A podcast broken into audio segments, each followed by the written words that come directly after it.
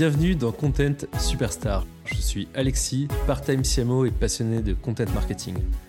Chaque semaine, je décrypte en compagnie de mes invités les meilleures stratégies de contenu. Des startups avant-gardistes aux plus grandes licornes françaises, des solopreneurs à succès aux entrepreneurs récidivistes, on va explorer ensemble les dessous du contenu sous toutes ses formes. Que vous soyez content marketeur, CEO, CMO, solopreneur ou tout simplement curieux, avec Content Superstar, vous comprendrez le fonctionnement des plus grandes stratégies de contenu et vous pourrez vous en inspirer pour votre propre business. Avant de démarrer, n'oubliez pas de vous abonner à la newsletter pour ne rien manquer et d'aller noter l'épisode sur Spotify et Apple Music. Place maintenant à mon invité de la semaine.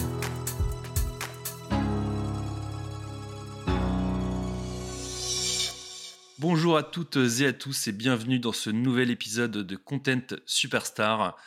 Aujourd'hui, je reçois Marc Lloyd. Marc, c'est 15 ans dans les médias, notamment le groupe Altice, donc BFM TV, RMC, tout ça. Et plus récemment, le VP Média de Swile. Alors Marc, première question, toi qui connais le monde des médias comme ta poche, comment ça va dans les médias en ce moment ? Tout d'abord, merci pour l'invitation Alexis, bonjour et bonjour à tous. Tu as dressé mon portrait. Comment ça va dans les médias ? C'est une excellente question. Je pense que les médias sont, comme beaucoup de secteurs, en pleine mutation. Dans différents aspects, on parle du digital notamment, il y a les prédictions 2024 qui sont parues sur la partie communauté, comment on arrive avec la fin du cookie tiers à faire vivre tous ces sujets-là, du login sur les médias. Il y a évidemment la transition des médias traditionnels vers les médias digitaux. Il y a mille et un sujets à traiter autour des médias. Donc, en vrai, la meilleure des réponses, ça serait de poser à ceux qui sont encore vraiment dans l'univers du broadcast média. Moi, j'ai un regard un peu extérieur, mais je suis très content de garder ce regard-là également parce que ça me nourrit et je pense que avec le Daily Swile, on est un média, donc on doit faire attention à cette économie-là et de voir un peu les grandes tendances.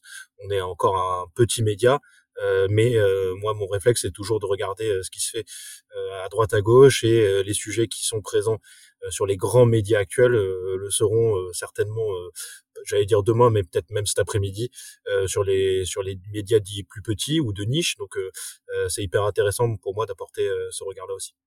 Ouais, en tout cas, moi, je vais pas te poser mille et une questions, je vais t'en poser que quelques-unes.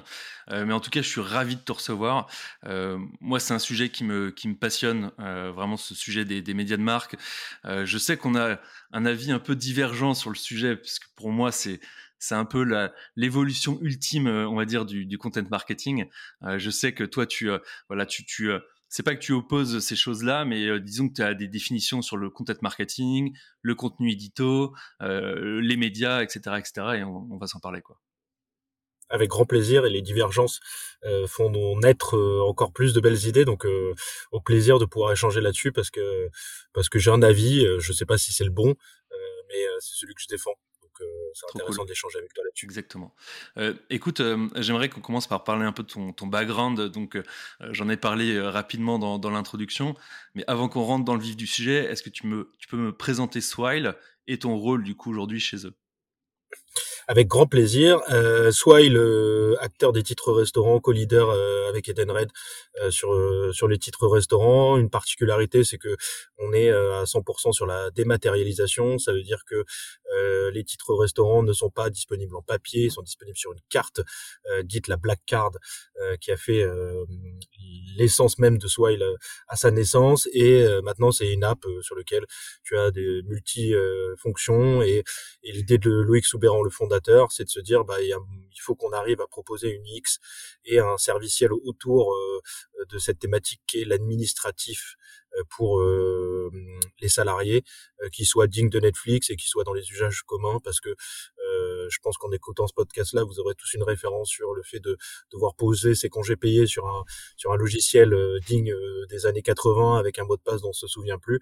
Ça fait sourire certainement beaucoup de gens. C'est exactement le constat que Loïc a fait sur les titres restaurants il y a quelques années et voilà, place de co-leader depuis un an et demi maintenant avec le rachat du numéro 2 Bimpli. Voilà, donc ça c'est Swile. Et puis moi, je suis donc évidemment VP de média de Swile. Et VP média de Swile, c'est créer un média qui s'appelle The Daily Swile, The Daily Swile, en quelques mots, c'est un média qui accompagne les salariés dans les bouleversements du monde du travail. Les salariés, c'est à la fois les employés, c'est à la fois les services RH, c'est à la fois les CEO, les directeurs, parce qu'il y a beaucoup d'entreprises qui n'ont malheureusement pas forcément de service RH, donc il y a des gens qui ont ces fonctions-là par défaut, j'allais dire, parce qu'on leur pose la question. Donc, je vais pas tourner autour du pot. Le Covid a quand même changé beaucoup de choses dans les velléités des salariés. Et c'est très marrant parce que j'en discutais encore hier. Je trouve que le travail est devenu un sujet sociétal, ce qui n'était pas avant le Covid.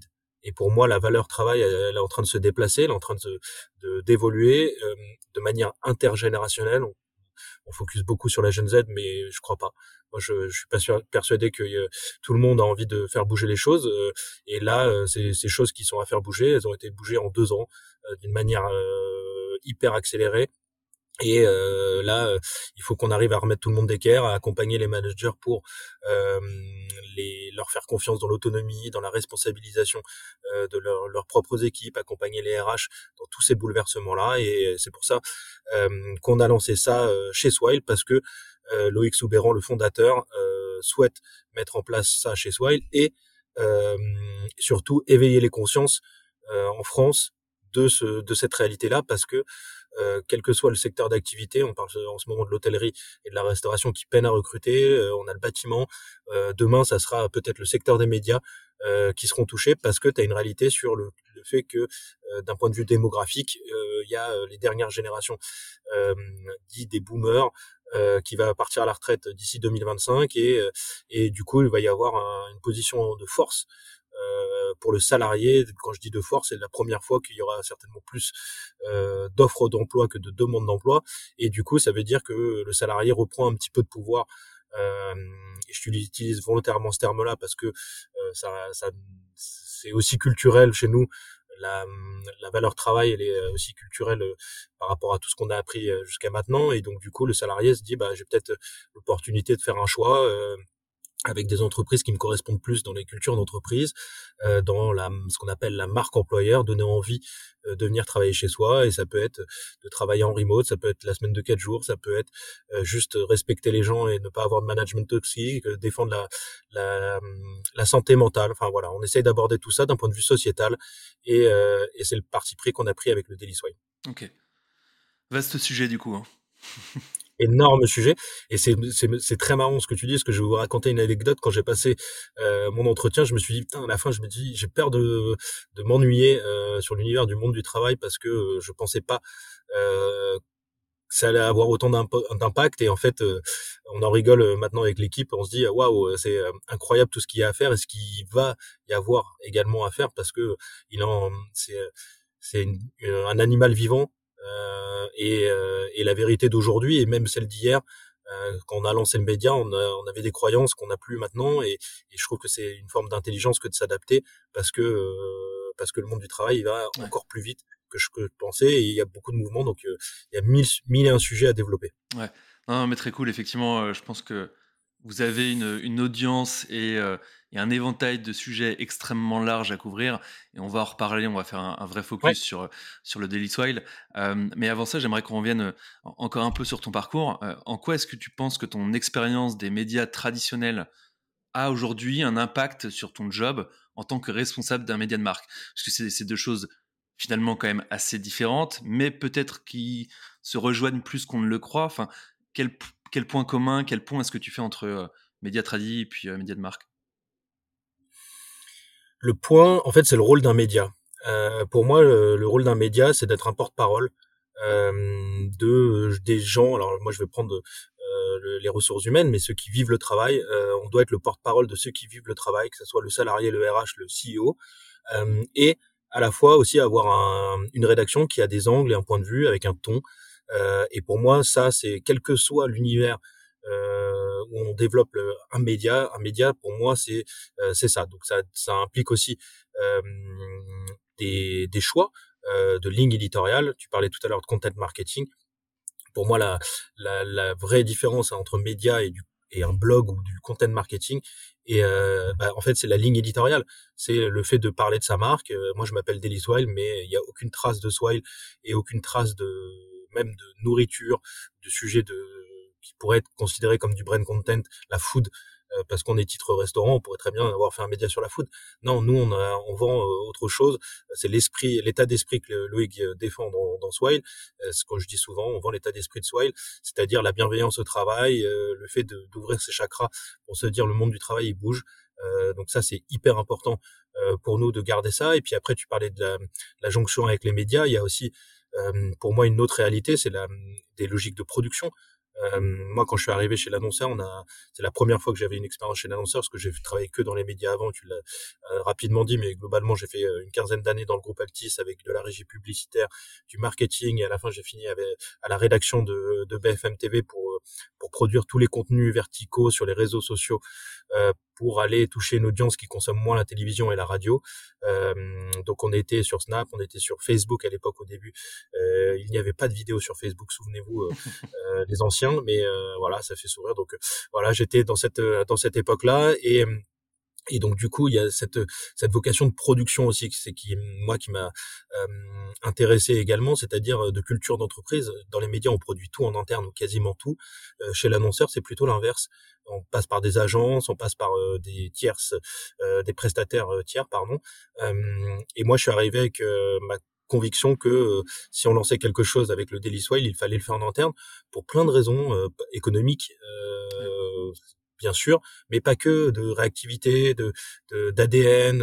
Je pense que un média doit infuser aussi les valeurs de la marque à laquelle il appartient, et c'est un challenge que nous on s'est donné et du coup qui sert à la fois maintenant de plus en plus la brand de Swile, parce que il y a cette idée de produire en interne, chose qui était beaucoup moins vraie il y a quelques mois, quelques années, et on arrive à avoir des délais de production qui sont dignes d'un média maintenant, et pour moi ça c'est aussi une vraie greffe qui a été prise entre le monde des annonceurs et le monde des médias. Donc il y a plein de choses à se servir des deux côtés, et je suis très content moi de découvrir cette double culture, d'avoir cette double culture.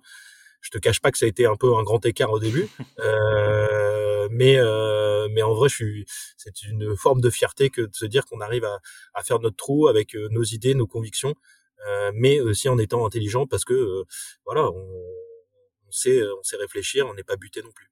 Ok. Donc effectivement, tu n'as pas finalement tant transposé de choses que ça de ton expérience chez Altice à Swile, quoi. Parce qu'en fait, finalement, tu t'es dit, on va plutôt produire en interne, on va plutôt avoir une équipe peut-être réduite, etc. Tu vois, là où chez BFM, tu étais plus avec des prestataires externes. Alors c'est l'inverse. Okay. Non, c'est plutôt l'inverse. Chez BFM, on produit comme tous les médias, on produit tout en interne. Chez Swile, quand je suis arrivé, il y avait, c'était plutôt que de l'externe. Et moi, j'ai dit non, il faut qu'on arrive à développer ça. Donc, c'est pour ça que j'ai construit une équipe sur laquelle on produit en interne. On produit de manière maligne, mais on arrive à produire, on est efficace. Et c'est plutôt l'inverse qui s'est proposé à nous. Et c'était ça, la greffe assez cool à mettre en place. Ok. On va parler du coup du Daily Swile maintenant. On va vraiment rentrer dans le vif du sujet. Je veux bien que tu m'expliques un peu ce que c'est, quels sont les formats, quelle est la ligne édito, quelle audience, quel canal, quelle fréquence, est-ce que c'est vraiment daily? Je veux tout savoir. C'est un interrogatoire. Alors je me souviendrai peut-être pas de toutes les questions, donc pardon, mais alors le Daily Swile, comme je l'ai dit, c'est un média qui parle du monde du travail et des bouleversements du monde du travail. On est présent sur les réseaux sociaux. On est présent sur TikTok, on est présent sur Instagram, on est présent sur LinkedIn à travers une newsletter au sein de la page Swile, on est présent sur un site internet, on a une newsletter également dédiée. Donc le premier objectif en fait pour moi c'est de démultiplier les points de contact avec les actifs, parce que comme tu l'as dit au final notre cible elle est ultra large, donc ça veut dire que il y a 1001 consommations différentes, donc il faut qu'on arrive nous à être présent sur le maximum de plateformes, parce que je pense que c'est aux médias, ça fait partie aussi des choses que j'essaye d'apporter chez l'annonceur, c'est aux médias de s'adapter à son consommateur, à son lecteur, à son visionnaute. Et l'idée, c'est de se dire, bah écoute, c'est pas parce que tu es sur Instagram que tu touches tout le monde. Il y a des gens qui sont que sur TikTok, il y en a qui vont préférer les newsletters, il y en a qui vont préférer lire. Donc nous, notre objectif numéro un, c'était de démultiplier les points de contact. Pour d'autres raisons aussi économiques et de santé mentale, on n'a pas pu tout faire sur cette première année. Donc là, on est présent, comme je l'ai dit, sur TikTok. On a bientôt 60 000 abonnés à l'heure où je vous parle. On a sur Instagram, on va avoir bientôt 20 000 abonnés sur la plateforme. On a une newsletter qui a 30 000 personnes qui nous accompagnent sur notre site, avec des taux d'ouverture, et on en reviendra certainement tout à l'heure, mais pour moi je parle plus de fans que de followers, parce que peut-être qu'il y a certains qui ont écouté ce podcast et disent ah ouais, en un an c'est quand même pas grand chose. Nous on a une vertu qui est enfin une valeur plutôt qui est très importante, c'est il faut y aller par étapes. Moi, je veux pas cramer de l'argent pour cramer de l'argent et avoir 1 million de fans sur TikTok, mais si j'ai pas d'interaction, pas d'échange, ça ne m'intéresse pas. C'est pour moi le taux de complétion des vidéos sur TikTok, les likes, l'engagement, le fait de pouvoir enregistrer ta vidéo pour la regarder plus tard.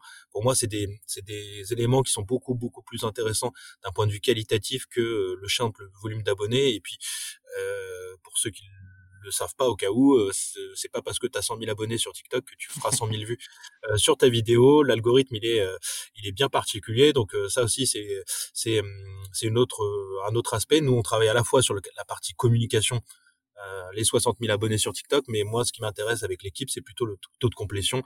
Et quand on a entre une vingtaine de secondes de taux de complétion sur les vidéos sur TikTok, je pense qu'on, moi, j'estime avoir fait le job, parce que on sait tous que les taux de complétion sur les vidéos des réseaux sociaux, quand ils démarrent en autorun, on est largement en dessous. Mais pour moi, c'est hyper intéressant de travailler sur ça. Donc du coup, ça c'est l'objectif. La fréquence, si je me souviens bien, il y avait le mot fréquence. Ouais. Est-ce que c'est vraiment daily? Ça ne l'est pas encore. Okay. Ça ne l'est pas encore. Là, l'objectif, c'est que sur LinkedIn, on va se lancer début mars. Je ne sais pas quand sortira ce podcast, pardon, mais avec une promesse justement d'un contenu tous les jours, du lundi au vendredi. C'est pour ça qu'on s'appelait le Daily Swile. On l'est à travers nos différents points de canaux. Si tu nous suis partout, tous les jours, tu as un point de contact avec le Daily Swile. Sur TikTok, on est présent 3 fois par semaine, idem sur Instagram. Sur notre site, on a un article par jour. Donc, la promesse est déjà tenue sur le site. On a une newsletter par semaine sur notre site. Enfin, en vrai, on est quasiment... si tu nous suis partout, tu as au moins un point de contact par jour avec le Daily Swile. Mais effectivement, la promesse, elle est très clairement là. Mais encore une fois, pour moi, on est sur un marathon, on n'est pas sur un sprint. Moi, je prends soin de mes équipes. Je veux pas je veux pas qu'ils craquent au bout de 2 mois parce qu'on s'est mis des challenges trop élevés. Il faut y aller progressivement. C'est une forme d'intelligence aussi de reconnaître que on n'était pas prêt pour aller sur LinkedIn. Pas prêt parce qu'on non pas parce qu'on n'a pas 1000 idées, on en a 2000, mais en vrai c'est plutôt d'un point de vue organisationnel, de santé mentale. On en parle beaucoup. Moi, j'y tiens encore plus que tout, parce que je peux pas prôner la bienveillance et le respect dans le monde du travail si on se l'applique pas à nous-mêmes. Et pour moi, c'est une vertu qui est indispensable. Moi, mon équipe, c'est des coéquipiers, et on travaille tous ensemble, et c'est eux qui prennent la responsabilité de se dire non, je pense que c'est trop tôt, parce que on produit 3 vidéos par semaine de 1 minute 30, on est 6. Voilà, plus un article par jour, plus une newsletter, plus une présence à droite à gauche. Et il faut être malin, on l'est, on sait faire, mais il faut pas être trop ambitieux. Donc on y va tranquillement. On a généré 300 contenus en une année, donc pour répondre à ta question, non, on n'est pas tout à fait à 1 par jour, presque. Mais presque. Voilà, on a fait 250 vidéos notamment. Ça nous donne de la matière aussi maintenant pour être sur LinkedIn, de façon à se poser, parce que Daily Swile, on n'en a pas beaucoup parlé, mais sur la partie promesse, en fait, on n'est pas dans de l'actu chaude. Moi, quand je suis arrivé, j'ai dit non, ça sert à rien, il faut qu'on arrive à faire du tiède, dessus, parce que le show, il est pris par BFM Business, il est pris par Le Figaro, il est pris par les médias classiques. Ils ont une force de frappe et qui est beaucoup plus importante. Ils sont beaucoup plus présents que nous en SEO. Nous, il faut qu'on arrive à faire ce pas de côté-là, et puis ça nous donne aussi un autre recul, plutôt de l'analyse des tendances. Je trouve que c'est un autre rapport à l'actualité, et qui est hyper intéressante, et qui a aussi été un vrai challenge, parce que toutes les personnes que j'ai prises dans mes équipes, venaient des médias d'actu chaude, moi le premier, et de se dire on a le temps, prendre le temps, réfléchissons, on n'est pas dans la réaction à une dépêche AFP. Je dis pas qu'il faut pas le faire, au contraire, mais c'est complémentaire. Et moi, dans mon approche, quand on a lancé le média, c'était d'avoir un positionnement d'actu tiède pour exister, parce qu'en vrai, si on était dans l'actu chaude, je pense que je sais pas si tu auras entendu parler de nous. Et puis deux, ça me donne aussi de la matière pour réutiliser nos contenus. Et là, c'est aussi une autre approche, de dire le recyclage des contenus, comment on peut s'adapter. Je vais prendre un exemple très concret, comment préparer un entretien annuel. C'est un sujet qu'on a fait cette année, mais l'année prochaine, il sera valable à 99%. Ouais. Et ça nous donne aussi de la matière pour créer une programmation, et de se dire ça y est, sur LinkedIn, là tu vois, je sais, le 25 janvier c'est aujourd'hui l'enregistrement du podcast, je suis capable de te dire ce qu'on va diffuser le 14 mars sur LinkedIn, sur notre page. Et en même temps, et c'est l'agilité aussi qui me rappelle des médias, et c'était ta première question. Et en même temps, si le 14 mars, il se passe un truc de ouf, parce que l'actualité te déborde depuis une semaine, on aura l'intelligence de débrayer et de basculer vers un contenu un peu plus chaud dessus. Là, tu vois, on est en train d'accélérer, parce qu'on voulait faire un sujet sur le secteur primaire, donc les agriculteurs. C'est l'actualité. Voilà, c'est l'actualité du moment. Mais nous, on voulait en parler sur le niveau de la santé mentale, parce que malheureusement, même avant ces manifestations, il y avait beaucoup de drames qui se passaient, de suicides et co. Nous, on veut le mettre en lumière, parce que c'est aussi ça, ce monde du travail-là. C'est pas que le tertiaire, c'est pas que le remote, c'est aussi finir les fins de mois, travailler 15 heures par jour pour peu d'argent, faire attention à sa santé mentale. Et moi, j'y tiens beaucoup dessus. C'est cet ancrage aussi régional. Parce que dans le monde du travail, il y a peut-être 35 ou 40 millions d'actifs en France, mais en vrai, il y a 45 millions de travails différents, de manières de travailler différemment. Et ça, c'est hyper intéressant, que ça soit sur la mobilité, que ça soit sur l'accès à l'information, sur les outils de travail, on parle beaucoup du remote, mais le remote, il y a 7 métiers sur 10 qui peuvent pas être en remote. Donc, soyons humbles là-dessus, c'est un des sujets, il faut en parler, il n'y a pas de débat, ça fait l'actualité, la semaine de 4 jours, c'est pareil, on en parle, mais pas que, l'absentéisme, la monoparentalité, voilà, des sujets sociétaux qui font que c'est aussi, j'allais dire, le vrai monde du travail. Je sais pas, ça fait partie des mondes du travail. Et pour moi, cette approche-là, elle est primordiale aussi. Oui, je me souviens quand on en avait parlé, quand on a préparé cette interview, tu m'avais notamment dit qu'en effet, vous essayez d'aborder aussi des sujets qui ne sont pas forcément les vôtres finalement chez Swile, mais en fait c'est ça aussi l'objectif, c'est que vous n'êtes pas auto-centré sur votre propre audience, on va dire, mais si vous adressez le marché du travail, vous devez adresser des sujets, des problématiques qui sont plus larges que les vôtres, quoi. Mais alors oui, pour répondre à ta question, mais après qu'est-ce que notre audience dedans? Parce qu'en fait, évidemment, en ayant un contenu par jour qui parle des bouleversements du monde du travail, heureusement, j'ai envie de te dire, pour le bien-être de nos équipes ressources humaines de Swile, qu'on peut pas tout faire. Parce que ça n'aurait aucun sens, parce qu'il y a des fois, nous on va dire la semaine de 4 jours, c'est bien, il y a des fois on va dire finalement la santé mentale pour certains c'est pas bien. Je pense qu'il y a tellement d'aspérités, d'enjeux, de marché, également de j'en sais rien, de présence régionale, que dire une vérité sur le monde du travail, c'est très très complexe, et ça fait partie des sujets qu'on essaie d'adresser. Mais pour répondre à ta question, c'est des sujets aussi que quand on est arrivé, on a fait un sujet sur Great Place to Work, je crois, qui mettait en place un congé fausse couche.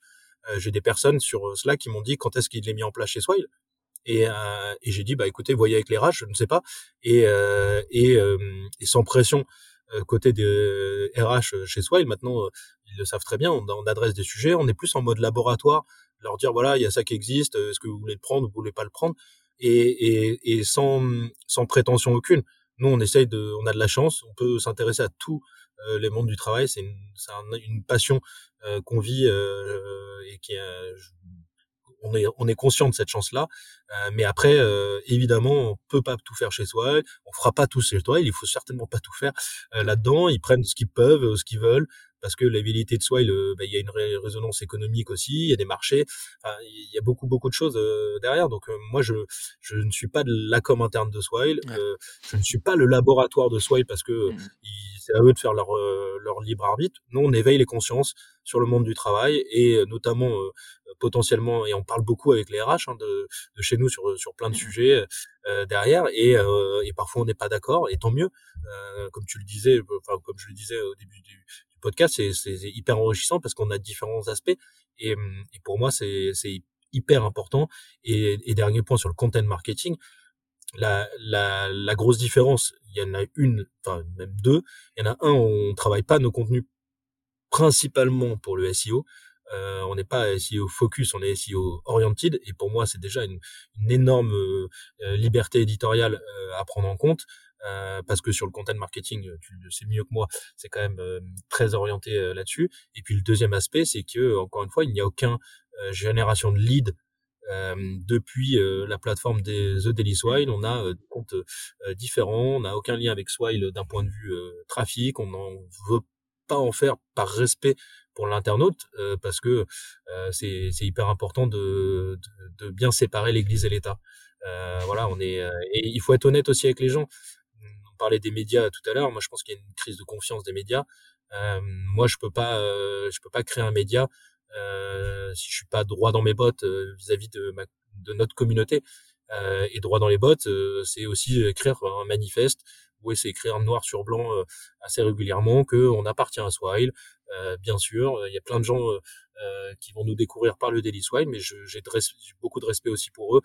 Et l'idée, c'est de dire, bah voilà, on appartient à Swile, on est fiers d'appartenir à Swile, on sera pas tout le temps d'accord avec Swile, on l'écrit noir sur blanc, et puis fine. Et voilà, la transparence, on parle de la transparence en entreprise, mais la transparence avec ton utilisateur, c'est le nerf de la guerre. Les gens, ils croient plus en les médias, et je pense qu'il y a une grosse part de responsabilité de la part des médias aussi. Mais ça pourrait faire l'objet d'un podcast entièrement dédié. Non, mais ce que je trouve hyper intéressant aussi, c'est le fait que tu sois pas le porte-parole finalement de Swile, quoi, et que en interne ce soit bien compris aussi comme ça, quoi. Qu'en fait tu n'es pas là pour être le porte-étendard de forcément des valeurs de Swile, mais c'est pour ça que j'aime bien aussi ce concept, tu vois, de laboratoire d'idées, puisqu'en fait vous avez cette liberté. On parlera peut-être du concept un peu de l'indépendance des médias, etc. Mais cette liberté dans le ton, dans le choix des sujets, qui sont pas forcément ceux qui sont défendus en interne, ou qui sont, tu vois, appliqués. Je pense typiquement à la semaine de 4 jours, ou à ce genre de choses, quoi. Il y a un point qui m'interpelle dans ce que tu dis. Moi, en vrai, je défends les valeurs de Swile. Les valeurs de Swile, c'est l'épanouissement au travail. C'est de se dire, plus on prend soin des salariés, meilleure sera leur productivité, et au final, l'entreprise gagnera plus d'argent. Alors ça, c'est sur le papier, c'est facile, c'est beau. La réalité, elle est beaucoup plus complexe que ça. Mais l'épanouissement du salarié, il s'applique de 1001 manières, en fonction du secteur, en fonction des problématiques individuelles. Vous êtes parent, vous n'êtes pas parent, vous avez un problème de santé. Parler de la dyslexie, c'est 10% des gens, on en parle très peu. Ça peut être la ménopause, ça peut être des sujets, 1001 manières de traiter ce qu'on appelle les irritants dans le monde des RH, et de se dire, bah, comment on arrive à traiter tout ça. Et au final, c'est l'essence même de Swile, c'est l'épanouissement au travail. Donc moi, j'ai aucun mal, et si je me bouge pas le nez en le disant, j'ai pas été drivé pour le dire.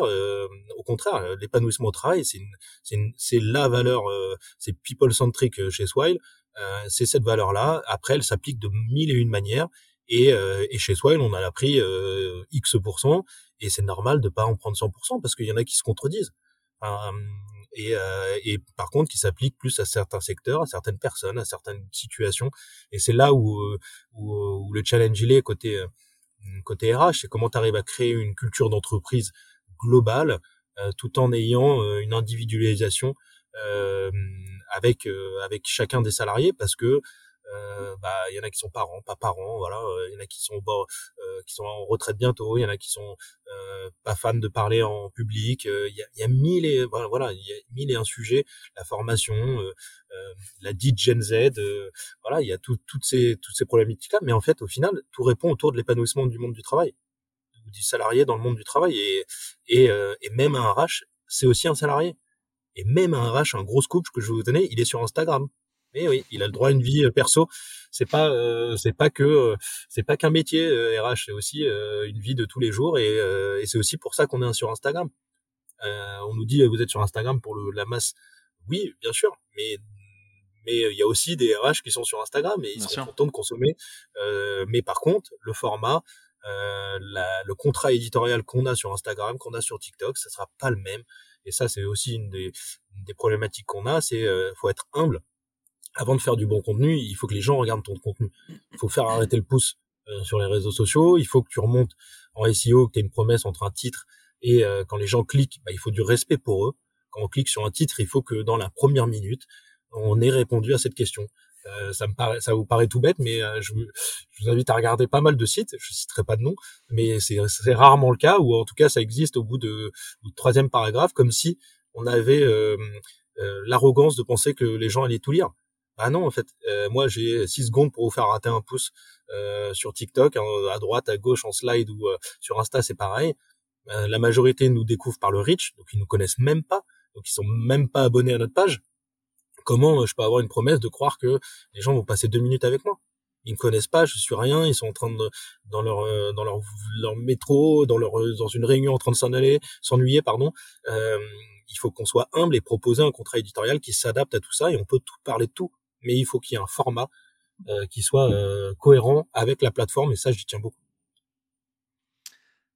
J'aimerais qu'on revienne sur justement l'image de la marque, etc. Moi, il y a un petit truc quand même qui me chagrine, mais qui me titille. C'est quand même le terme, enfin le nom de la marque dans le nom du média.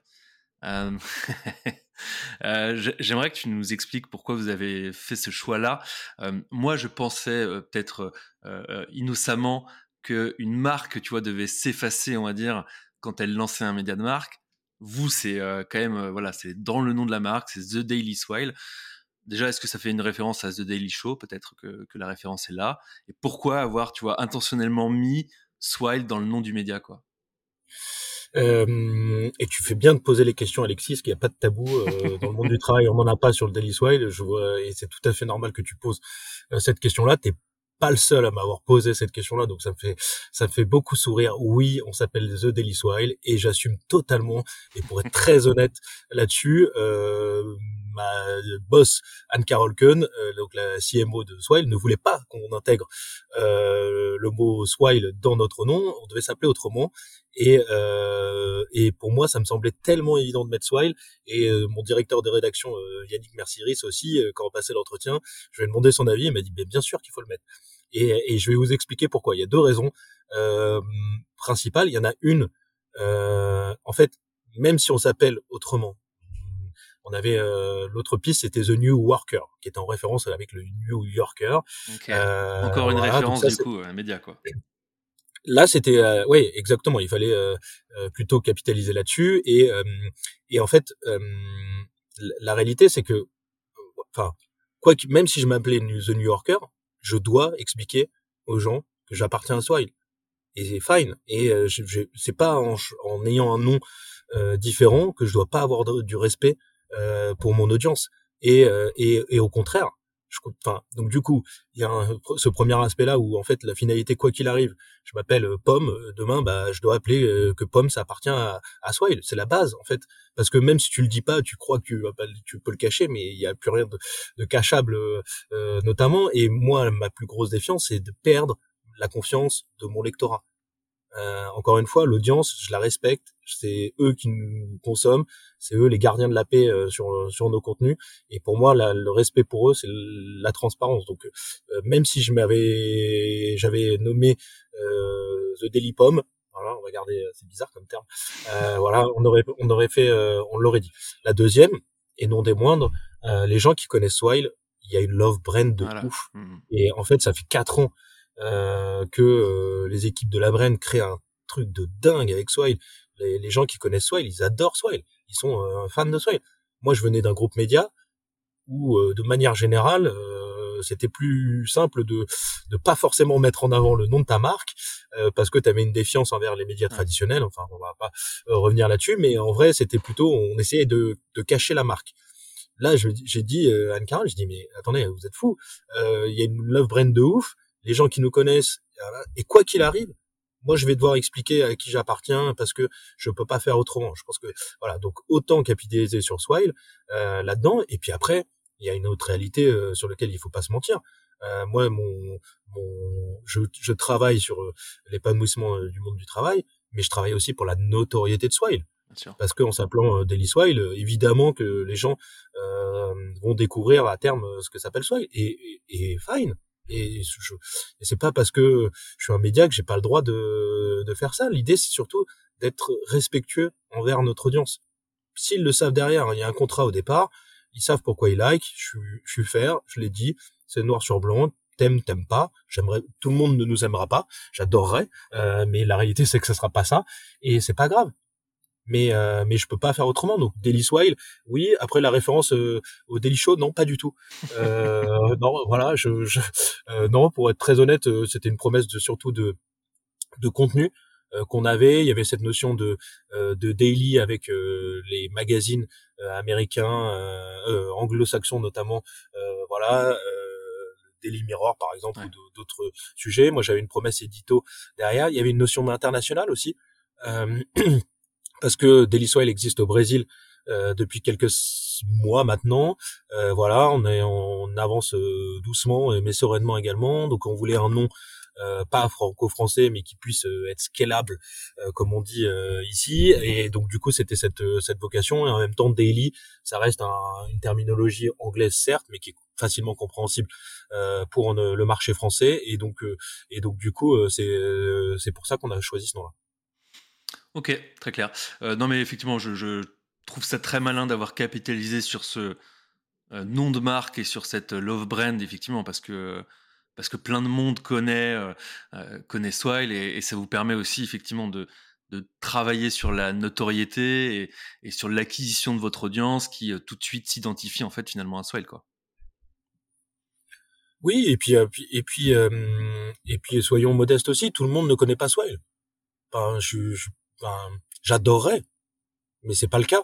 Donc il faut qu'on aille au contact des gens. Soit il a une image évidemment de licorne française parce que c'est une licorne française. Donc du coup, t'as un côté très parisien dans ces projets-là, alors qu'on est présent partout en France. Soit il est né à Montpellier.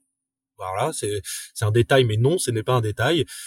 C'est régional aussi, Swile, et du coup, tout le monde utilise potentiellement Swile, peut utiliser Swile à travers la France, et on a un vrai sujet d'ancrage régional à développer parce que le microcosme parisien, effectivement, connaît bien Swile, mais on a encore beaucoup de développement à faire autour de la région et à travers le Daily Swile, c'est aussi une prise d'un point de contact avec la marque Swile, mais encore une fois, c'est plutôt pour porter des valeurs et pas pour porter un produit. Voilà, donc c'est cool Swile, tiens, ils m'ont aidé à préparer mon entretien annuel. Voilà. Après, est-ce que ça incitera à plus ? J'en sais rien. On a 1 an d'existence, donc c'est encore limité. C'est un travail de fond. Je le dis et je le redis, on n'est pas sur un sprint, on est sur un marathon, sur plein de choses. Changer les mentalités, ça veut dire changer la culture. La culture, ça prend un temps malade parce qu'on a pris nos habitudes. Là, on a vécu une claque avec le Covid où la réalité, c'est que tu dois rattraper 10 ans, 15 ans de sclérose du monde du travail à vitesse accélérée. Et forcément, il y a des frictions parce qu'on n'est pas formé, parce qu'on n'a pas les outils, parce qu'on n'a pas les habitudes, parce que la culture du changement, ça fait peur, c'est normal, c'est humain. Bah, nous, on est là pour rassurer, pour donner des clés, de montrer, tiens, ça marche, ça n'a pas marché. Bah, regardez, ça vous fait gagner du temps. On est là pour vous accompagner. Et prenez ce que vous avez à prendre. Et que ça soit salarié, entreprise, RH, voilà, on est là pour aiguiller et on est assez humble dans notre mouvement. C'est le libre arbitre de la personne, il est primordial. Nous, on n'est qu'un média, on n'a pas la vérité. et on a une prise de position, et l'idée, c'est aussi partie des challenges, je sais pas si c'est dans ta question, mais ça peut faire la transition, sur les challenges 2024, c'est aussi de donner la parole à tous. Un des sujets, moi, que je défends beaucoup, c'est qu'un média, c'est une rédaction qui va avoir une objectivité subjective, voilà, parce qu'elle va prendre des angles, donc c'est là où elle va porter son idée, et c'est très bien, il faut donner de l'authenticité à nos contenus, parce qu'on n'est pas des machines, et de toute façon, c'est pas ce que les gens recherchent actuellement. Donc, mais la rédaction va avoir un point de vue, et là, tout ce qu'on essaye de développer sur cette année, c'est à la fois donner un avis des ceux qui vivent le monde du travail, et à travers deux axes, à travers des ressources humaines. Donc, on a pris le parti de discuter avec 6 personnes qui sont représentatives du monde du travail, donc de start-up, de monde industriel, des jeunes, des moins jeunes, à Paris, en province, derrière, qui vont nous nourrir et nous ouvrir les chakras sur le management, j'en sais rien, à Grenoble, c'est ça. Ou en tout cas, moi, ce que je vis à Grenoble, c'est ça. Fine, on va discuter, et on traitera ce sujet-là. Donc ça, c'est à travers ceux qui... Ces 6 personnes-là, c'est un persona fictif, ou c'est vraiment des gens que tu as identifiés pour parler de ces sujets-là? Parce que j'aimerais effectivement qu'on se parle tu parlais justement de rédaction. Si tu peux creuser un peu le sujet vraiment du choix des angles, de votre positionnement édito, comment est-ce que tout ça, tu vois, est réfléchi? Bien sûr, avec grand plaisir. Sur la partie des choix édito, en fait... il y a quand même beaucoup de tendances qui existent, donc l'idée, c'est pas de réinventer la roue. Là-dessus, on n'est pas prescripteur, on n'a pas les moyens de faire de la recherche derrière. Nous, on va plutôt se dire, tiens, il y a des tendances. Globalement, j'en ai cité quelques-unes tout à l'heure, mais il y en a encore une vingtaine ou une trentaine d'autres pour sûr. Après, notre angle, il est plutôt d'avoir un ton différent. Et ça, c'est un parti pris qu'on essaye de développer, c'est d'avoir une approche différente, pas mieux, pas moins bonne, différente, parce que encore une fois, il y a peut-être des gens qui vont nous adorer, il y en a qui vont nous détester, mais c'est pas grave, on a pris ce parti-là et on essaye d'avoir une relation. Notre positionnement, c'est de parler comme tout le monde. Il y a un sujet, moi, qui m'a frappé, et je le vivais, et je m'en donnais même pas compte, c'est qu'en fait, on passe 42 ans minimum de travail, et en fait, on s'intéresse pas en tant que salarié au monde du travail, comme si c'était inchangeable, comme si on pouvait pas faire bouger les choses, comme si c'était sclérosé, et on nous a appris qu'il y avait le capitalisme, il y avait une chose qui était sclérosée et qu'on pouvait pas bouger. Et en fait, je pense que ça, c'est un angle qu'on veut développer, c'est de vulgariser les contenus, et c'est pas se boucher le nez, et c'est pas de faire du mauvais travail. Au contraire, on fait des sujets de fond, mais simples. Et c'est la plus belle vertu de toute l'équipe, c'est de se simplifier des contenus de façon à ce que ça soit accessible et intéressant. J'en sais rien. Je vais vous parler d'intergénérationnalité. Ça, c'est un mot de RH. Si je balance ça sur TikTok, mais j'ai zéro audience. Ouais. Par contre, expliquer comment une personne peut développer, j'en sais rien, un outil, un personal branding avec les CEO alors qu'il a 25 ans et qu'il sait maîtriser les réseaux sociaux, c'est ce qu'on appelle du reverse mentoring, ça fait partie de l'intergénérationnalité, et ça va marcher. Et ça, sur TikTok, comment j'ai expliqué à mon CEO ce que c'était le South Leadership, ça, je vais parler de ça. Ça peut être bankable potentiellement sur Insta ou sur TikTok. Ça sera beaucoup plus, en tout cas, que l'intergénérationnalité. Mais l'intergénérationnalité, on va la traiter différemment. Et ceux qui connaissent ce mot-là, ils vont peut-être le taper sur Google. Ils vont donc faire une démarche proactive. Et cette démarche proactive, nous, on va y répondre avec un site internet sur lequel on aura des contenus de 6, 7 minutes, 10 minutes, un peu plus long. Mais on sait que le contrat éditorial est différent parce que la personne, elle a fait cette démarche proactive. Alors que sur les réseaux sociaux, on vient à vous. Alors que sur le site internet, vous venez à nous. Et la démarche n'est pas du tout la même, c'est normal. Enfin, j'en sais rien. C'est comme si tu vas chez McDo et tu t'es prêt à passer 2 heures, non. Ou si tu vas dans un gastro et t'es prêt à passer 20 minutes, non plus. Tu le sais au départ. C'est exactement la même chose. et c'est une expérience différente et ça, et c'est de la nourriture au départ, mais sauf qu'elle est adaptée à ton style, à ton besoin du moment. Et bah c'est exactement la même chose qu'on essaie de développer avec le Daily Swile, et la ligne éditoriale, elle s'adapte. Nous on parle de toutes les tendances du monde du travail, mais le contrat éditorial, il est différent par plateforme parce qu'il s'adapte à la plateforme. C'est exactement le sujet, je pense, de comment est-ce que vous avez choisi vos canaux de diffusion, ou en tout cas, pourquoi est-ce que vous êtes présent sur TikTok, pourquoi est-ce que vous avez fait ces choix éditoriaux, pourquoi est-ce que vous produisez des contenus courts, des contenus longs. D'où te vient cette matière-là ? Est-ce que tu parles vraiment au quotidien avec tous ces travailleurs ? Est-ce que c'est des choses qui te remontent d'employés de Swile peut-être ? Comment est-ce que tu affines un peu justement ce positionnement? Alors, le fait d'interagir avec notre communauté, c'est un des sujets que moi je veux développer sur 2024. Donc ça, on en reparlera peut-être tout à l'heure, mais surtout en fait pour répondre à ta question, en fait bêtement j'ai regardé ce qui se faisait à droite à gauche. Je me rends compte que TikTok c'est je sais pas combien de Français par jour qui vont dessus, donc en vrai les salariés également, c'est des masses médias en fait. J'ai pris les deux réseaux sociaux les plus fréquentés en termes d'audience, pardon si je me trompe, mais ou quasiment en tout cas dedans. Donc on est allé sur TikTok, on est allé sur Insta, c'était la base. Pour moi c'était hyper important. On a regarder ce que l'algorithme souhaitait, combien de vidéos, quel format, quelle durée. Derrière, on a constitué une équipe en lien aussi avec ça, parce que ça sert à rien d'être sur un réseau social si t'es pas capable, à mon sens, de pouvoir le nourrir d'un point de vue algorithmique comme il le demande. Si c'est y être pour y être, on n'y est pas. C'est pour ça qu'on n'était pas sur LinkedIn aussi, parce qu'on n'avait pas la force de frappe pour répondre aux attentes ou la promesse qui est demandée, ou en tout cas qui est supputée par l'algorithme de LinkedIn. Donc on essaye d'être cohérent là-dessus. Donc la première des raisons, c'est être là où les gens sont. En fait, pour se faire connaître, il faut faire ça. Enfin, encore une fois, on est humble. On aurait pu créer notre site internet et de se dire, c'est sûr, les gens ils vont venir taper sur notre contenu. Attendez, quand même, on est les meilleurs, on sait ce qu'on dit, on a une rédaction, on est des journalistes. Attendez, il y a pas de débat. Non, en fait. Enfin, pas que. C'est-à-dire que il faut aller à la rencontre des gens là où ils sont. Donc, c'est prendre leur code, c'est être capable d'être, ou intelligent en tout cas pour adapter son format à la plateforme cible, parce qu'encore une fois, je vais faire une grosse caricature, mais si je fais une vidéo de 40 minutes sur TikTok, ça n'a aucun sens.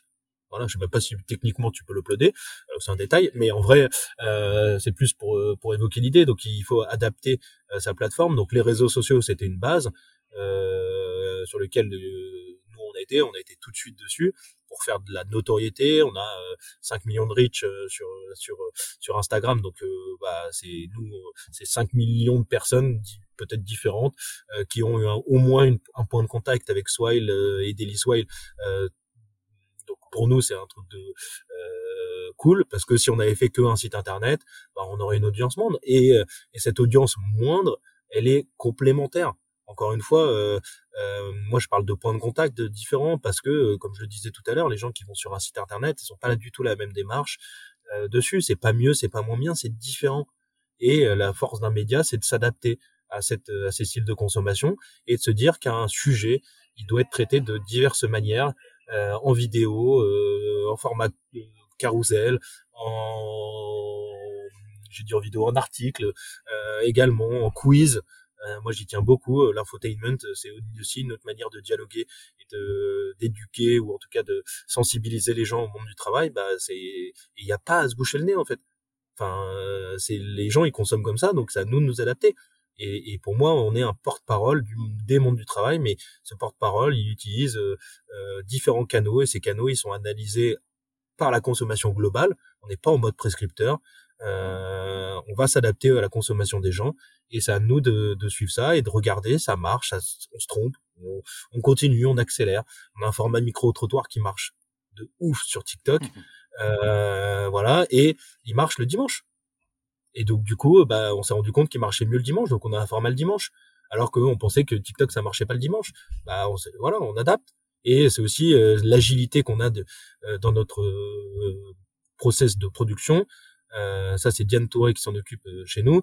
Elle fait un travail de dingue, à la fois pour la partie production, à la fois pour la partie distribution, à la fois pour la partie paid, mais c'est un schéma sur lequel, pour moi, ça a du sens que ça soit la même personne qui gère ça, parce qu'elle va trouver des tendances, elle va les produire, elle va les distribuer, elle va les analyser derrière, et pourtant elle est officiellement directrice de production. Et en vrai, normalement, c'est pas ça, mais c'est fait partie aussi des sujets qu'on essaie de développer, d'être multifonction, et pas multifonction parce que on n'est pas assez nombreux. C'est multifonction parce que ça a du sens, parce qu'on gagne plus on est plus efficace à faire comme ça. Et parfois, on se trompe. Et des fois, on revient derrière, mais c'est pas grave. Faut tenter, faut oser. C'est la base de la vie, parce que sinon, si on reste sclérosé, on serait que sur Facebook et fine. Et j'ai rien contre Facebook. Petite précision. Non, mais tu me fais une super transition sur justement le sujet de la rédaction, de l'équipe de production, etc. J'aimerais bien que tu nous expliques justement comment est-ce que vous êtes organisé. Moi, j'ai tendance à penser à, tu sais, peut-être le schéma classique, rédaction en chef, comité édito, enfin, tu vois, un peu peut-être les trucs un peu tradis, mais comment est-ce que vous êtes structuré, organisé? Est-ce que voilà, vous réunissez tous les matins en disant « Ok, aujourd'hui, on va parler de ce sujet ». Comment est-ce que voilà, tout ça se structure? Alors, ça se structure super bien. Mais on est tous sauf traditionnels. Et en même temps, traditionnel, ça ne veut rien dire parce que toi, tu as ton schéma de la tradition qui n'est pas forcément celui le mien. Bref, pour vous expliquer, en fait, moi, j'appelle ça trois pôles. En même temps, on est 7 personnes, donc on s'emballe pas sur le volume dans les pôles. J'ai un pôle content, donc ça avec mon directeur de la rédaction, qui s'appelle Yannick Mercieris, sur lequel il va définir les angles, choisir les dossiers, travailler avec Léa pour se répartir le travail, pour challenger l'écriture, tous ces contenus-là. J'ai une partie production sociale paid, voilà, ça c'est Diane Touré avec Thibault dans l'équipe, sur lesquels eux vont, j'allais dire, à la fois évidemment produire la base, mais pas que, et c'est là où moi je commence à développer de la porosité, c'est-à-dire que Diane, elle a des excellentes idées sur des sujets, sur des formats. Thibault aussi, en fait, tout le monde peut avoir un avis sur le monde du travail, tout le monde le vit différemment, tout le monde peut avoir son avis. Et même si Yannick est le directeur de la rédaction, bah ça serait has-been de dire que c'est lui qui a la vérité. Et c'est justement là-dessus où on travaille en collaboration notamment. Et puis inversement, Diane peut produire les plus beaux contenus. L'incarnation, elle est faite par Léa, par Yannick. Donc c'est pareil dans l'autre sens. Donc c'est souvent beaucoup d'échanges et de discussions derrière, de manière formelle et informelle. On a une conf de rédac une fois par semaine, mais on a surtout beaucoup de complicité, et d'échanges informels parce que je trouve que ça se nourrit, ça rebondit, on échange, on rigole, et de là naissent plein d'idées ou de formats. Donc ça, c'est hyper important pour moi aussi de le développer, même si on a des pôles, en fait, on est tous indépendants les uns des autres. Et le troisième pôle, c'est ce que moi j'appelle produit, distribution, et ça, c'est plutôt Roxane qui le gère dans mon équipe. Ça va de vérifier que le site internet fonctionne, ça va être dans WordPress, voir des petites optimisations, c'est créer une newsletter, comment on peut la scaler demain si on fait ça, c'est mettre en place un registration wall sur notre site. Mais de la même manière, Roxane, elle sait écrire, elle a des idées sur le monde du travail, elle écrit super bien, du coup, elle débraye tous les X temps, elle pourra écrire des articles, et même si elle fait pas partie de l'entité content, elle a le droit d'écrire. Et Diane incarnait des formats, elle incarne encore notamment des formats aujourd'hui qu'on a un format reportage. Le format reportage, c'est un format qu'elle imagine de A à Z, qu'elle incarne, qu'elle fait les pré-interviews, elle choisit les entreprises qu'on va voir. Évidemment, on en discute ensemble, mais c'est elle qui mène le projet de bout en bout. Et pourtant, elle est officiellement directrice de production. Et à travers ça, en fait, pour moi, il y a deux raisons pour lesquelles je fais ça. Un, c'est parce que je trouve plus efficace, parce que en vrai, il faut qu'on arrive à faire ces choses-là, parce que à 6, on peut pas produire un contenu par jour et on peut pas faire 3 vidéos par semaine sans ça dessus. Et puis l'autre, c'est l'épanouissement des équipes. Ça fait partie des sujets actuels. Les gens veulent développer des compétences, ils veulent ne pas s'ennuyer au travail. Mais quand j'ai proposé à Diane il y a un an de récupérer le paid du social, elle pourra vous le dire, elle ne connaissait rien au paid, mais c'est pas grave. J'adore parce qu'elle a même pas hésité une seconde. On a fait une formation et depuis mars dernier, elle gère le paid et elle gère de mieux en mieux le paid et elle fait un travail de ouf sur ce sujet-là, et elle travaille le dimanche après-midi parce que on poste le dimanche après-midi, mais on a de la chance de faire un métier passion. Et ça, c'est hyper important, et cette passion, elle se développe aussi par la complicité, je pense que la responsabilisation, l'autonomie, les droits à l'erreur, moi c'est des valeurs que je veux incarner dans mon équipe, et c'est ce qui permet justement de travailler. Donc oui, on a un pôle avec, on a 3 pôles, mais il y a une porosité extrême parce que comme je dis souvent, show must go on. S'il y a une personne qui est en vacances, bah, c'est pas grave. S'il y a une personne qui fait j'en sais rien, les petits textes pour la newsletter du site, bah, peut-être que ça peut resservir sur le post LinkedIn de demain. Soyons intelligents, réfléchissons à ça. Est-ce que ça vaut pas le coup ? Est-ce que quand t'as fait, j'en sais rien, une pré-interview avec un sujet, bah, autant continuer. Fais l'interview. Quel est l'intérêt de vouloir séparer les choses ? Ça n'a pas de sens. La personne, elle sera frustrée et 2, moins efficace parce que l'autre, elle doit reprendre quelque chose qu'elle ne connaît pas ou qu'elle connaît forcément moins bien que la personne qui a digué dessus. Bah, donc, faisons différemment et prenons toute la chaîne de production. Tu sais pas faire ? Bah, tente, on verra. On a le droit de se tromper, t'inquiète, il n'y a pas de problème. On va se relever, on y arrivera après. Et c'est plutôt la philosophie qu'on essaie de développer et qui nous permet d'être malin, efficace et d'être présent sur autant de plateformes avec si peu de personnes. Ok, donc effectivement, vous n'êtes pas hyper siloté. Tu vois, chacun fait ça. Enfin, finalement, il y a quand même un cadre, mais ça t'autorise justement aussi parfois à sortir un peu de ce cadre-là en fonction des besoins, des envies de chacun. Et j'ai l'impression, pour faire le lien avec Swile et avec ce qu'on se disait au début, que tu essayes quand même d'appliquer les valeurs de Swile, du monde du travail, etc., au sein même de ton équipe, et le contraire serait quand même étonnant, mais c'est aussi ça, quoi. C'est en termes de management, en termes d'organisation. Et c'est pas anodin, je peux pas, je l'ai dit tout à l'heure, je peux pas prôner la bienveillance si je l'applique pas. Ben oui. Ça n'a aucun sens. Et en plus de ça, je sais pas faire autrement. Voilà, je me confie à toi. Je ne sais pas fonctionner autrement. Pour moi, ça me semble aller de soi. L'épanouissement des gens, il doit passer là-dessus. Tu prenais l'exemple. Pour moi, il y a un sujet, c'est la proaction. Lever la main. J'ai envie de faire ça. Ok. Bah vas-y, teste. Vas-y, ose. Il y a rien de mieux que de dépasser ces cadres de fonction. Je préfère dire à la personne, attention, on a été un peu trop ambitieux, on regarde la réalité du sujet et on a fait des erreurs. Cette année n'a pas été idyllique parfaitement, mais c'est pas grave parce que il y a peut-être une erreur, mais on a fait 10 trucs de ouf à côté. Et je veux surtout pas perdre cette opportunité de pouvoir oser. C'est oser de manière réaliste. Pardon, c'est un peu antinomique ce que je dis, mais typiquement être sur LinkedIn, je leur ai dit OK, un média du monde du travail sur un réseau social du monde du travail, ça a du sens, hein. On a beaucoup brainstormé là-dessus, mais on s'est dit que ça pouvait être utile. Mais après, il y a une réalité, c'est OK, qu'est-ce qu'on propose, qu'est-ce qu'on met, qu'est-ce que l'algorithme de LinkedIn souhaite. On n'a pas plus de personnes, comment on est malin pour le développer, qu'est-ce qu'on fait, et en même temps, je leur ai juste dit, là, par contre, sur ce média-là, en fait, on n'a pas le droit à l'erreur parce que c'est le média du monde du travail. Donc là, on est en test and learn sur les formats, mais sur la promesse, si on y va, on y va. Il n'y a plus de choix, c'est une condition sine qua non, on n'en arrêtera pas demain. Mais là-dessus, c'est pareil, c'est de la responsabilisation. C'est de dire, OK, bah, très bien, les 3 pôles veulent y aller, formidable, moi aussi, je suis convaincu, il n'y a pas de débat, comment on s'organise?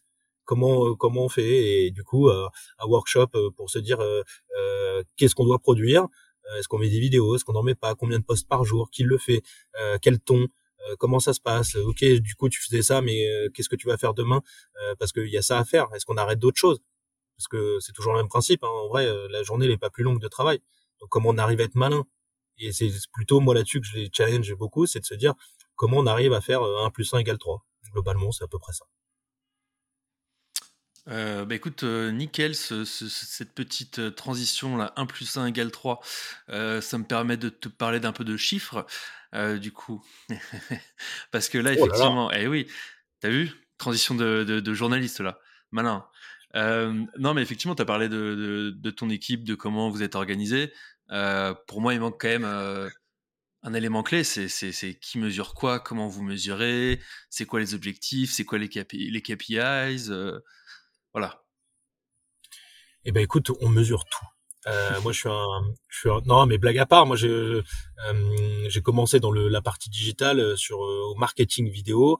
Et globalement, le marketing vidéo, c'était d'analyser les audiences qu'on faisait sur notre site, quelles thématiques marchaient le mieux, pourquoi ça marchait mieux sur YouTube, tel format, ou sur Snap, tel format. Donc, on est parti là-dessus. Et pour moi, j'allais dire c'est la base. Non, c'est pas la base. C'est un élément hyper important pour orienter nos prises de décision. Donc moi, ce que j'appelle, je suis data oriented, toute l'équipe est data oriented, tout simplement parce qu'on ne détient pas la vérité, encore une fois. On peut avoir des convictions, on peut proposer un format et de se rendre compte que il a pas trouvé son public. Et c'est pas grave, on tente autre chose. On assume, on a osé, mais pour ça, il faut analyser, il faut regarder les tendances, il faut regarder ce qui marche, il faut regarder la complétion des vidéos. Donc pour rentrer dans le dur, on analyse à la fois des données, on va dire, plus sur la communication, donc le nombre d'abonnés. Là, on en a 120 000 au global de nos différentes présences. Donc ça, c'est hyper cool. Mais on en a 60 000 bientôt sur TikTok, ça veut pas dire que tu as 60 000 vues.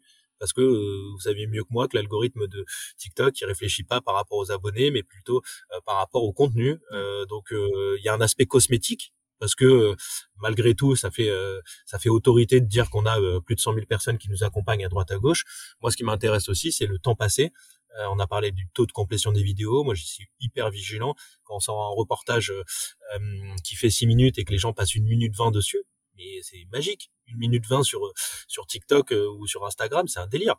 Et je crois que je sais plus qui avait dit chez Facebook, passer 30 secondes sur une vidéo en mobile, c'est comme passer 1h30 devant ta télé. C'est pas faux. Ouais. Et l'échelle, elle est complètement différente. Donc cette échelle-là, pour moi, elle est hyper importante. Et je pense qu'on a réussi notre coup quand les gens passent plus de 20 secondes sur nos contenus. Et il faut être modeste. Voilà. Donc à nous, les tirer vers 25 secondes, les tirer vers 30, pourquoi ça marche mieux. Tu vois, les formats aussi, on analyse beaucoup par format. Je vous parlais des micro-trottoirs, on est sur les derniers, on a plus de 200 000 vues sur TikTok sur nos micro-trottoirs, bah c'est génial. Comment on arrive à pouvoir peut-être en développer plus, pas que ça, parce que on a une ligne éditoriale aussi, on défend des idées, des convictions. C'est le monde du travail, c'est pas que de prendre le pouls des gens, c'est aussi de discuter avec les gens, voilà, avoir une vision également. Ça peut être, enfin, c'est un conglomérat pour moi hyper important de différents visions du monde du travail. Et même si on pourrait faire que des micro-trottes tous les jours, ça coûte pas cher à produire, c'est un bon format, voilà, en termes de prod, en moins de 24 heures on peut avoir fini. Mais pour moi, non, c'est pas que ça, c'est aussi d'avoir des convictions, d'aller toucher notre cible. Je vous le disais tout à l'heure, les formats reportages, c'est notre promesse éditoriale. On part sur 6-7 minutes, mais on parle du média, d'entreprise sur le côté positif du monde du travail. On allait faire, je vous invite, je fais un peu de promo, mais on allait faire un reportage avec les Bureaux du Cœur. C'est une association qui met en relation les personnes sans domicile et les entreprises, de façon à ce que le soir, les entreprises laissent une pièce pour que les gens évitent de dormir dehors, et cette association formidable, elle s'appelle les Bureaux du Cœur. Encore une fois, c'est Diane Touré qui l'avait sourcée, donc en théorie directrice de production, pas du tout rédaction, en tout cas en tant que telle, comme on l'entend par défaut. Et Diane, elle a eu cette idée-là, elle allait tourner, on a fait un sujet formidable, on a rencontré Alain dans une boîte qui s'appelle Axoneo. Et du coup, c'était à Lille. Et l'histoire, elle est encore plus belle parce que Alain, il a retrouvé à la fois un logement et à la fois un job, et cette mise en lumière, je pense, a participé à ça. Et franchement, enfin, qu'est-ce que t'as beau faire 20 vues, c'est pas grave, l'histoire elle est tellement belle, tu peux être fier de toi en fait. Il y a pas que l'audience qui compte, l'audience elle participe à notre prise de décision dans les sujets, dans les angles, plutôt dans la remise en question de nos formats. Voilà, c'est plus là-dessus. Donc après, pour pas noyer le poisson, je te dis, on est à 120 000 abonnés sur l'ensemble de nos plateformes. On a 3 minutes de temps passé par article sur notre site. Qu'est-ce que je pourrais te donner d'autre? Oui, une vingtaine de secondes, une dizaine de secondes sur les réseaux sociaux, sur le temps passé par vidéo. On a beaucoup de likes, on a beaucoup de love brand également qui est en train de se développer et ça, c'est vraiment cool. On a des très très bons retours et on commence, et ça c'est une autre fierté, c'est que on commence à aller dans des endroits où on dit « Ah, mais je vous connais, Daily Swile !» Et ce qui n'était pas le cas il y a 6 mois. Et c'est aussi ça aussi, tu vois, la street cred, elle est là, elle est au rendez-vous à la fois côté RH, à la fois côté salarié. Et encore une fois, l'un ne va pas sans l'autre, il n'y en a pas un de mieux que l'autre, les deux sont hyper importants pour nous et on travaille les deux notamment. Ok, moi j'ai quand même 2 questions. Est-ce que c'est chacun, on va dire, qui mesure ses propres trucs, ses propres chiffres? Tu vois, par exemple, ok, moi je suis plutôt responsable des contenus type micro-trottoir ou TikTok ou Insta, etc. Et du coup, je suis, tu vois, au quotidien, hebdomadaire, mensuel, etc. Mes différentes performances. Et la deuxième question... à qui est-ce que tu rapportes ces chiffres-là? Est-ce que tu as un point, tu vois, régulièrement avec la direction? Est-ce que c'est des choses qui sont vraiment traquées, etc.? Alors, je répertorie toutes les audiences qu'on fait parce que j'adore ça, parce que il faut mettre aussi la main dans le cambouis. On est trop peu pour se permettre de faire cette impasse-là. Donc pour moi, c'est moi qui prends le rôle là-dedans, c'est moi qui fixe les objectifs de 2 manières. Il y a 2 manières de voir les choses. Il y a on construit avec les équipes parce que encore une fois, Diane ou Yannick savent mieux que moi la manière de consommer ou les KPIs à regarder sur telle ou telle plateforme ou sur le site. Donc pour moi, c'est encore une fois, c'est une co-construction à la fois avec l'équipe et à la fois avec la direction. C'est aussi d'être capable d'assumer, de se dire voilà, c'est quoi les marqueurs forts. Encore une fois, je peux faire 1 million d'abonnés sur ma page TikTok, il n'y a aucun problème. Tu me donnes de l'argent, je vais le cramer, c'est pas grave, on va faire une coquille vide, mais on pourra dire qu'on a 1 million d'abonnés sur TikTok.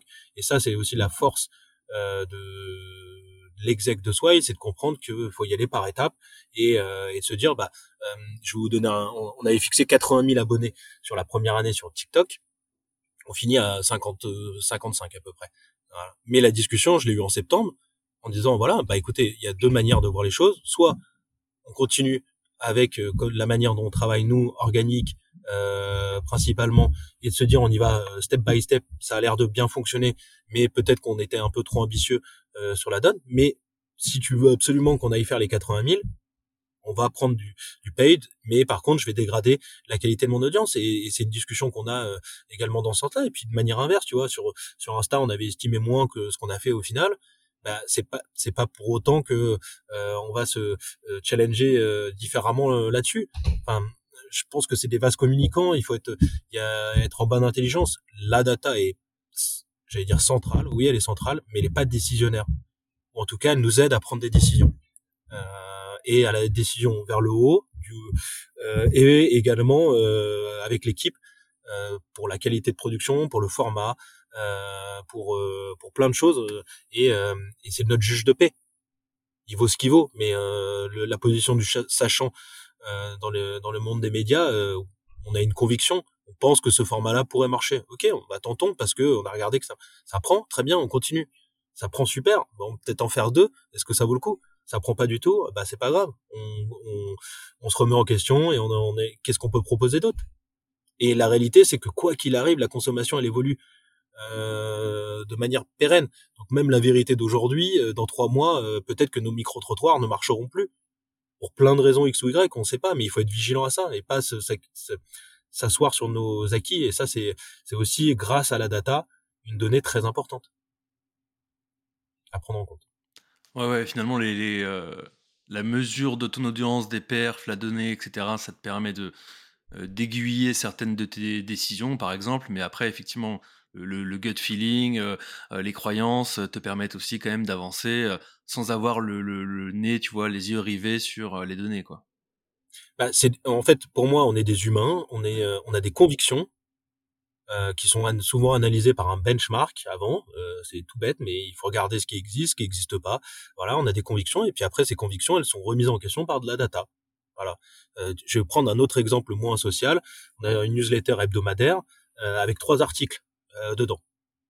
Pourquoi on en fait 3? Est-ce que 2 ça suffirait? Est-ce que 1, voilà, comment les gens le consomment? On se rend compte que les gens ils tiennent un peu plus de 2 articles dedans. On continue, c'est très bien.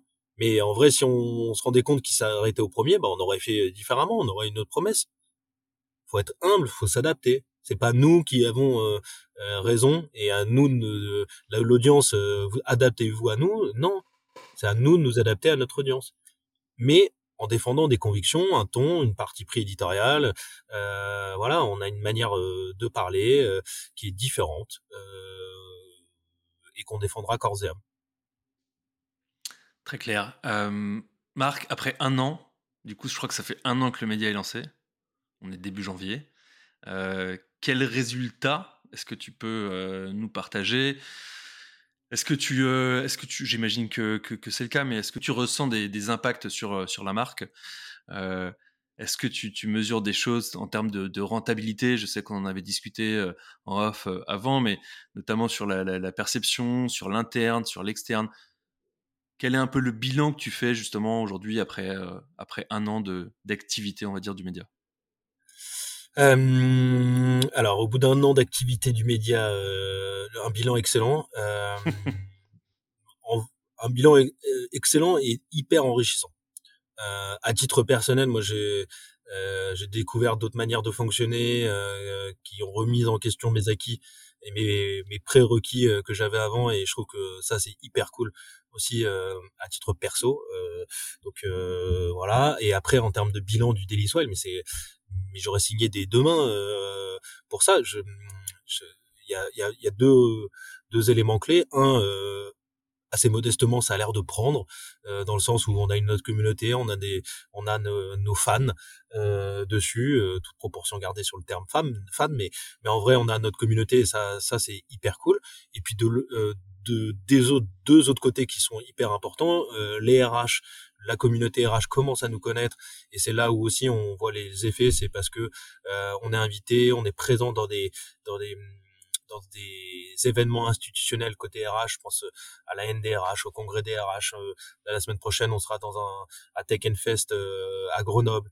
On est en tant qu'expert du monde du travail.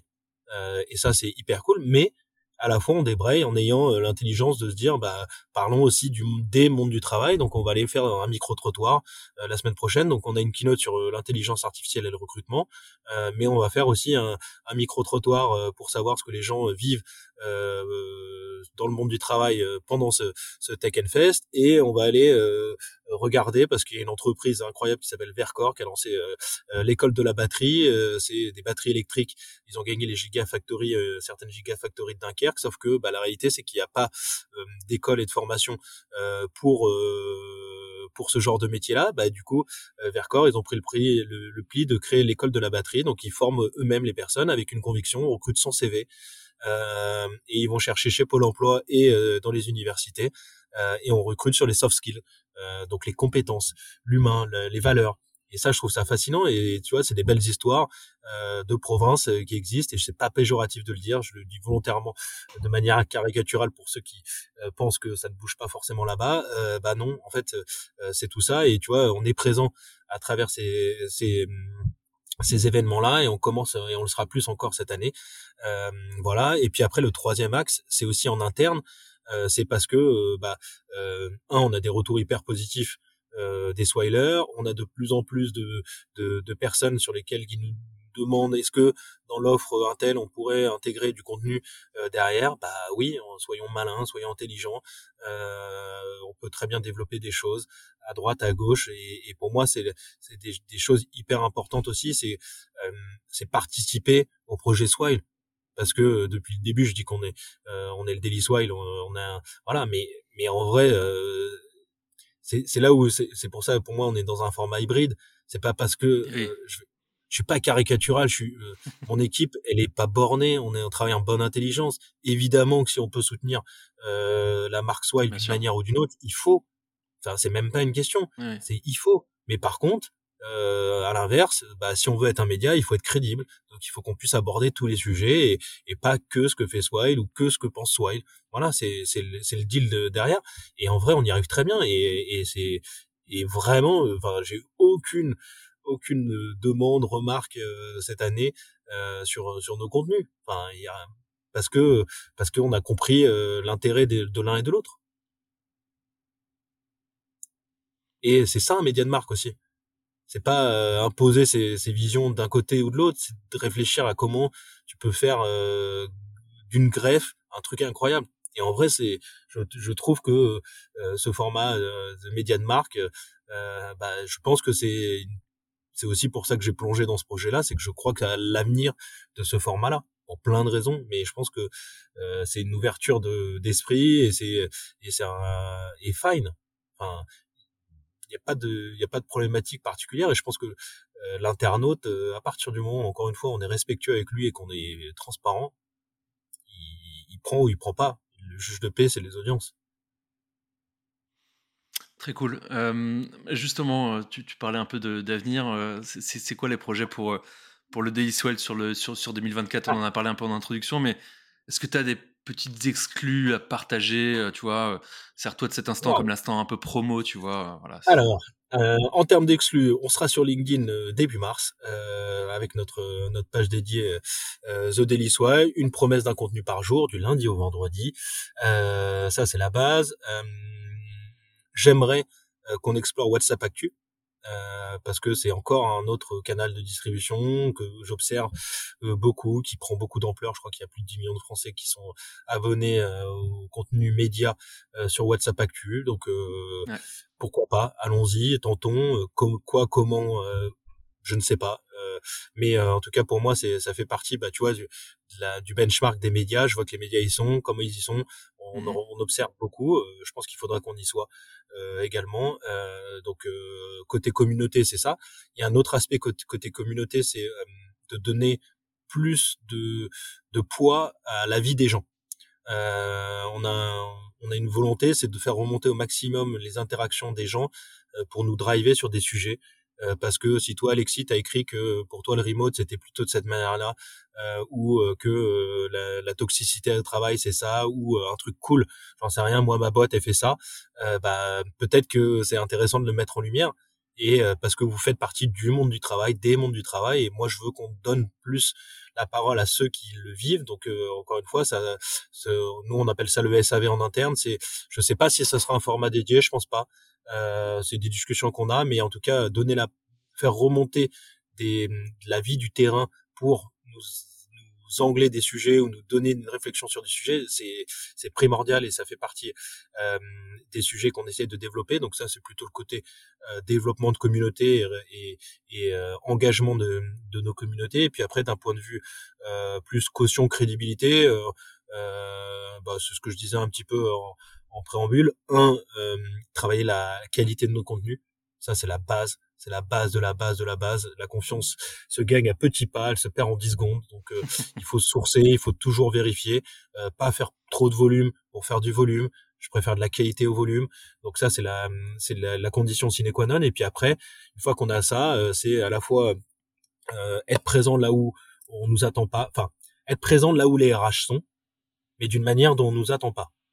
Voilà, parce que Swile, c'est aussi le côté disruptif, et moi parler du monde du travail comme on en parle depuis 15 ans, bah non, je crois pas.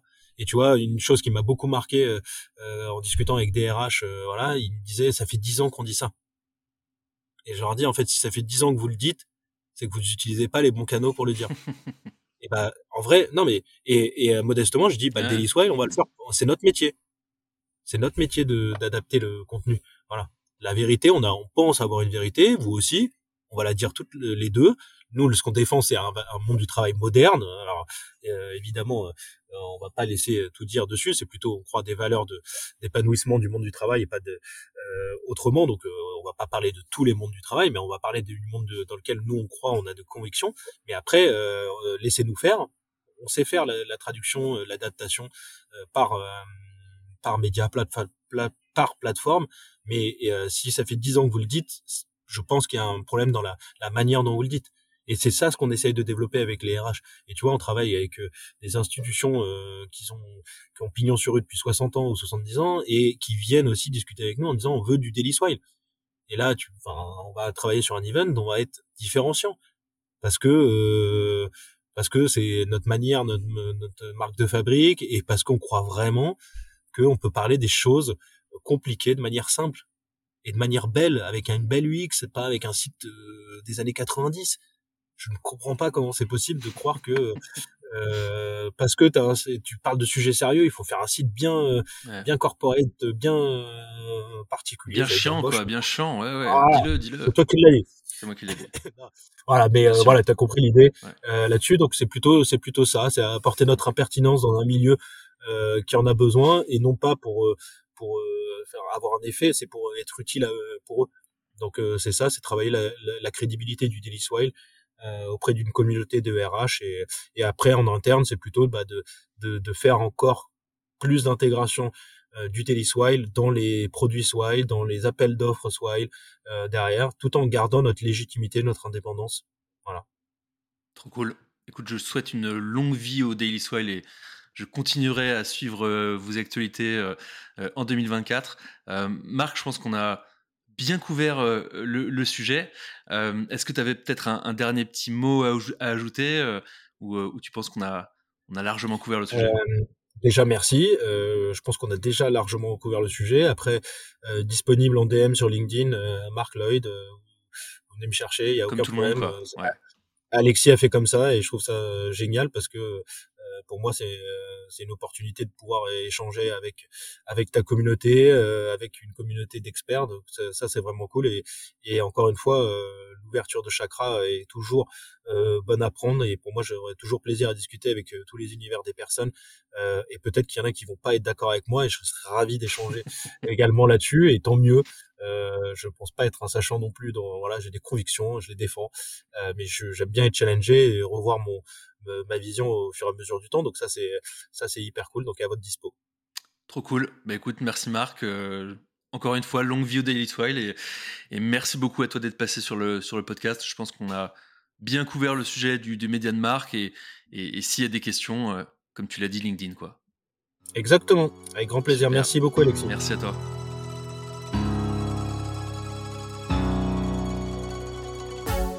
Merci à tous de nous avoir écoutés. Si vous êtes arrivé au bout, c'est que l'épisode vous aura sûrement intéressé et appris quelque chose. Si c'est le cas, je vous encourage à me soutenir en me partageant votre avis sur Spotify et Apple Music. C'était Content Superstar, rendez-vous la semaine prochaine pour un nouvel épisode.